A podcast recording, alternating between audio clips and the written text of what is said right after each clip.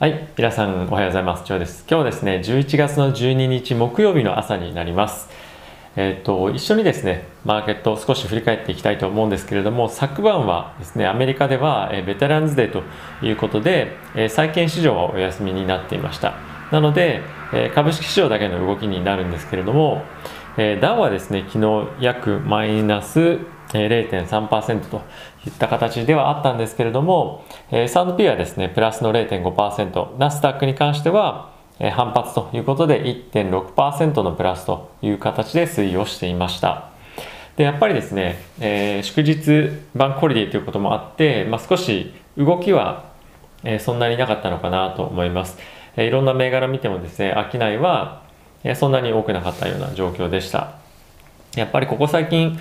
金利にですね、マーケットが非常に、振り回されてたと言ってもいいほど動いていたので、今日はですね、そういった影響もあって、非常に、なんていうんですかね、動きが少ない一日だったのかなと思います。で、やっぱりそういう日っていうのはですね、前日だったりとか、ここまでの週の、少し戻しっていうのも入るんですけれども、そういった形で、若干ナスダックに買いが入っていたのかなとは、思っています。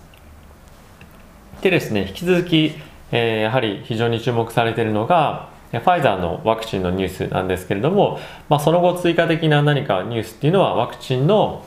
イザーのワクチンのニュースではなかったんですけれども、ファウチさん、今ですね、アメリカの感染症の、緊急対策委員会のですね、長をやっている方なんですけれども、彼が、インタビュー記事出してまして、ファイナンシャルタイムズから出ていたんですけれども、モデルナはですね、非常に今回のファイザーと、効果が、かなり期待できるワクチンではないかと、安全性だったりとか効果、そういった面で非常に似ているワクチンだと、かつ、もうすぐその結果というか中間報告というのが出てくるんじゃないかという、期待を、少ししてしまうようなニュースというのが、出ていました。これがですね、実際にいつ出てくるかわからないんですが、非常にベリースーみたいな感じのコメントを言ってたので、もしかしたら早ければ、来週にでも出てくるんじゃないかと思わせられるような、記事であったので、かつですね、モデルナのワクチンっていうのは今回のファイザーのワクチンのようにマイナス70度から80度で保存とかっていうのは制限はないようなので、これがですね、本当に同じような安全性と、有用性、効果が見られるのであれば、ファイザーとバイオンテックのワクチンよりも、有望というか、アメリカ全土に行き渡りやすいワクチンになると思いますので、さらなる金利の反発およびアメリカの株式市場の、リバランシングっていうんですかね、テック系が売られて、ダウだったりとか S&P に入っている構成銘柄がより買われやすいっていうような、なんていうんですかね、景気敏感株の方が買われやすいっていうような市場に、急速にもう少しなるんじゃないかなと思ってます。ただし、結構いろんなニュース、アメリカでもですね、見てみると、テレビでもやってるんですが、やはり、経済の回復っていうのは来年のしかも、第2クォーター以降になるんじゃないかという形を言っていたりとか、あとはですね、FRB の、参加者の中の、一人もですね、ここから数ヶ月、半年弱はですね、かなり、チョッピーっていうのは、ボラティリティが非常に高い相場になるんじゃないかっていうふうに言っていました。なので、簡単な順調な景気回復っていうのは見込めないようなのが、いろんな方から出てますし、投資家っていうのも、そこまで楽観視している人っていうのは実際いないかなと思います。ここでですね、急激に景気敏感株にお金が動いているみたいな感じの数値の動きがですね、見られますけれども、やはり、まだまだそういった状況もありますし、今後急激に、コロナがなくなるとか、我々の生活が、劇的に変わるとかっていうのももちろんないと思いますし、企業のオペレーションも今後はですね、やはり今動いていってるような方向性ですよね。接触が結構小さくなる、もしくは全然なくなるみたいな、そういった方向性での運営にもなっていくと思うので、やはりテック株っていうのは今後も強いんじゃないかっていう見方も引き続き非常に強く残っていると思っています。でですね、どんなニュースが今日注目されていたかっていうと、今申し上げたようなものもそうなんですけれども、大統領選挙を引き続き、ジョージア州がですね、最終形っていう話がよく出てますけれども、州知事の方からですね、手で一個一個の票を手で数えるっていうのが決定したというような形のニュースが出ていました。で、これはどういうことかっていうと、手でこうやって一票一票やって、これどっち一票どっち一票っていうんではなくて、一票一票開票して、それを機械に投資をして、でそれで一票一票数えるというようなプロセスになったようです。で、今までやっぱこのハンドカウンティングっていうふうに言ってますけども、これはできなかったんですが、新たにそういう数える機械を導入したことによって実現可能になったということらしいので、今回が初めての取り組みということなんですが、今回こういう取り組みが行われることによって、実際、ジョージアの結果がいつ出るのかっていうのはまだ不透明なんですが、一応この最終形っていうのをやるっていうのは決定したと。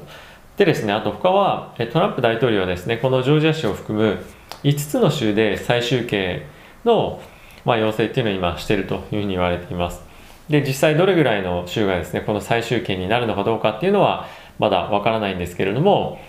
まだまだ結構長引きそうだなというのが印象ですよね。ただいろんなニュースでも言われてはいるんですけれども、これは大統領のというか選挙をしている、この2人の権利ということで、もしこれに不当なものがあればもちろん棄却されますし、正当性があれば受け入れられて最終形ということになるので、権利を行使しているのみということで、あまり変なことは言えないですが、いろいろちょっとニュースが飛び交っているので、刺激的なヘッドラインが、毎日あるなという、印象です。で、今日からですね、また債券市場戻っていきますけれども、やはり非常に注目になってくるのが、ファイザーのワクチンというところと、あと先ほど申し上げたような、ファウチさんが言ってたモデルナのワクチンというのが、いつ出てくるのか、かつどれぐらいの有効性と安全性で出てくるのかっていうところが、直近ですね、こういったニュース見てみると非常に注目なんじゃないかなと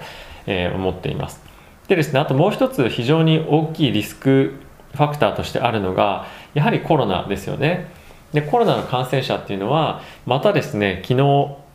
新たに出てきた数字で、非常に心配になる数字がですね、1日あたりの感染者っていうのが、14万2000人ということで、過去最高を記録しました。で、毎日毎日どんどん上がってくるので、これがいつまで上がるのであろうかっていうところが非常に心配なのと、あとはですね、死亡者数っていうのも、ここ最近ないぐらいな、1ヶ月ぶり以上のですね、数値を記録していたりとか、あとはですね、各地で ICU をはじめ、ベッドがですね、病院のベッドが、どんどん埋まってしまっていて、キャパシティ、その病院の運営のキャパシティっていうのが、徐々に限界に達しつつあるんじゃないかというふうに言われています。で、やはりこういった病院のベッドがですね、コロナの患者で埋まっていくということになると、なんていうんですか、より生命の危機に、陥っているような患者さんの入院っていうのがですね、難しくなる、できないっていうわけじゃないと思うんですけど、場合によっては非常に難しくなるケースも多く、あとはですね、例えば慢性疾患の方で、定期的に病院に行かなければいけない方っていうのが、このコロナの感染者の対応に病院が追われていることもあって、非常に待つとか、なかなかやっぱり行きづらいとか、そういったことが今実際に起こってるんですね。で、一つ、それで問題になっているのが、ある疾患の、患者がですね、なかなかそういった形で来れないのですいません、来れないので、ある HIV のあるっていうか HIV なんですけど、薬が、なかなか売れてなくて業績が悪くなったりとか、あとは定期的に行かなければいけないっていうのでよく有名なのが、糖尿病とかそういったところだと思うんですけれども、こういうこともあって、なかなか他の、領域での医療の領域での問題とかっていうのも非常に出てきやすくなっていることもあるので、やはりコロナの感染者が増えてくるということは、間接的にもこの国のアメリカの健康的な、なんていうんですかね、安全性っていうのが少し保ちづらくなってくるというような状況もあると思いますので、引き続きこのコロナの感染者の数かつ、ベッドの入院患者の数っていうのの推移っていうのは今後見ていかなければいけないなと思っています。ちなみにその入院している患者の数って今過去最高をちょっと更新し始めているので、やはりすごい心配な数字ですよね。はい。ということでですね、とりあえず今日のところニュースっていうのはそういったところだと思うんですが、引き続きやはり大統領選挙と、コロナ関連かつワクチンといったところが一番注目かなと思いますが、結構やっぱり楽観視いきなり最初ワクチンのニュース出てきた時にはしてたと思うんですけど、いろんな不安の不確定要素っていうのがたくさん出てきたと思うので、マーケットは非常に不安定な状況がここ数ヶ月続くと思いますので、どういったポジションを持つのかどうか、キャッシュにするのかどうかっていうところは、それぞれ考えていかなければいけないポイントかなと思ってます。ということで、皆さん今日も良い一日をお過ごしください。いってらっしゃい。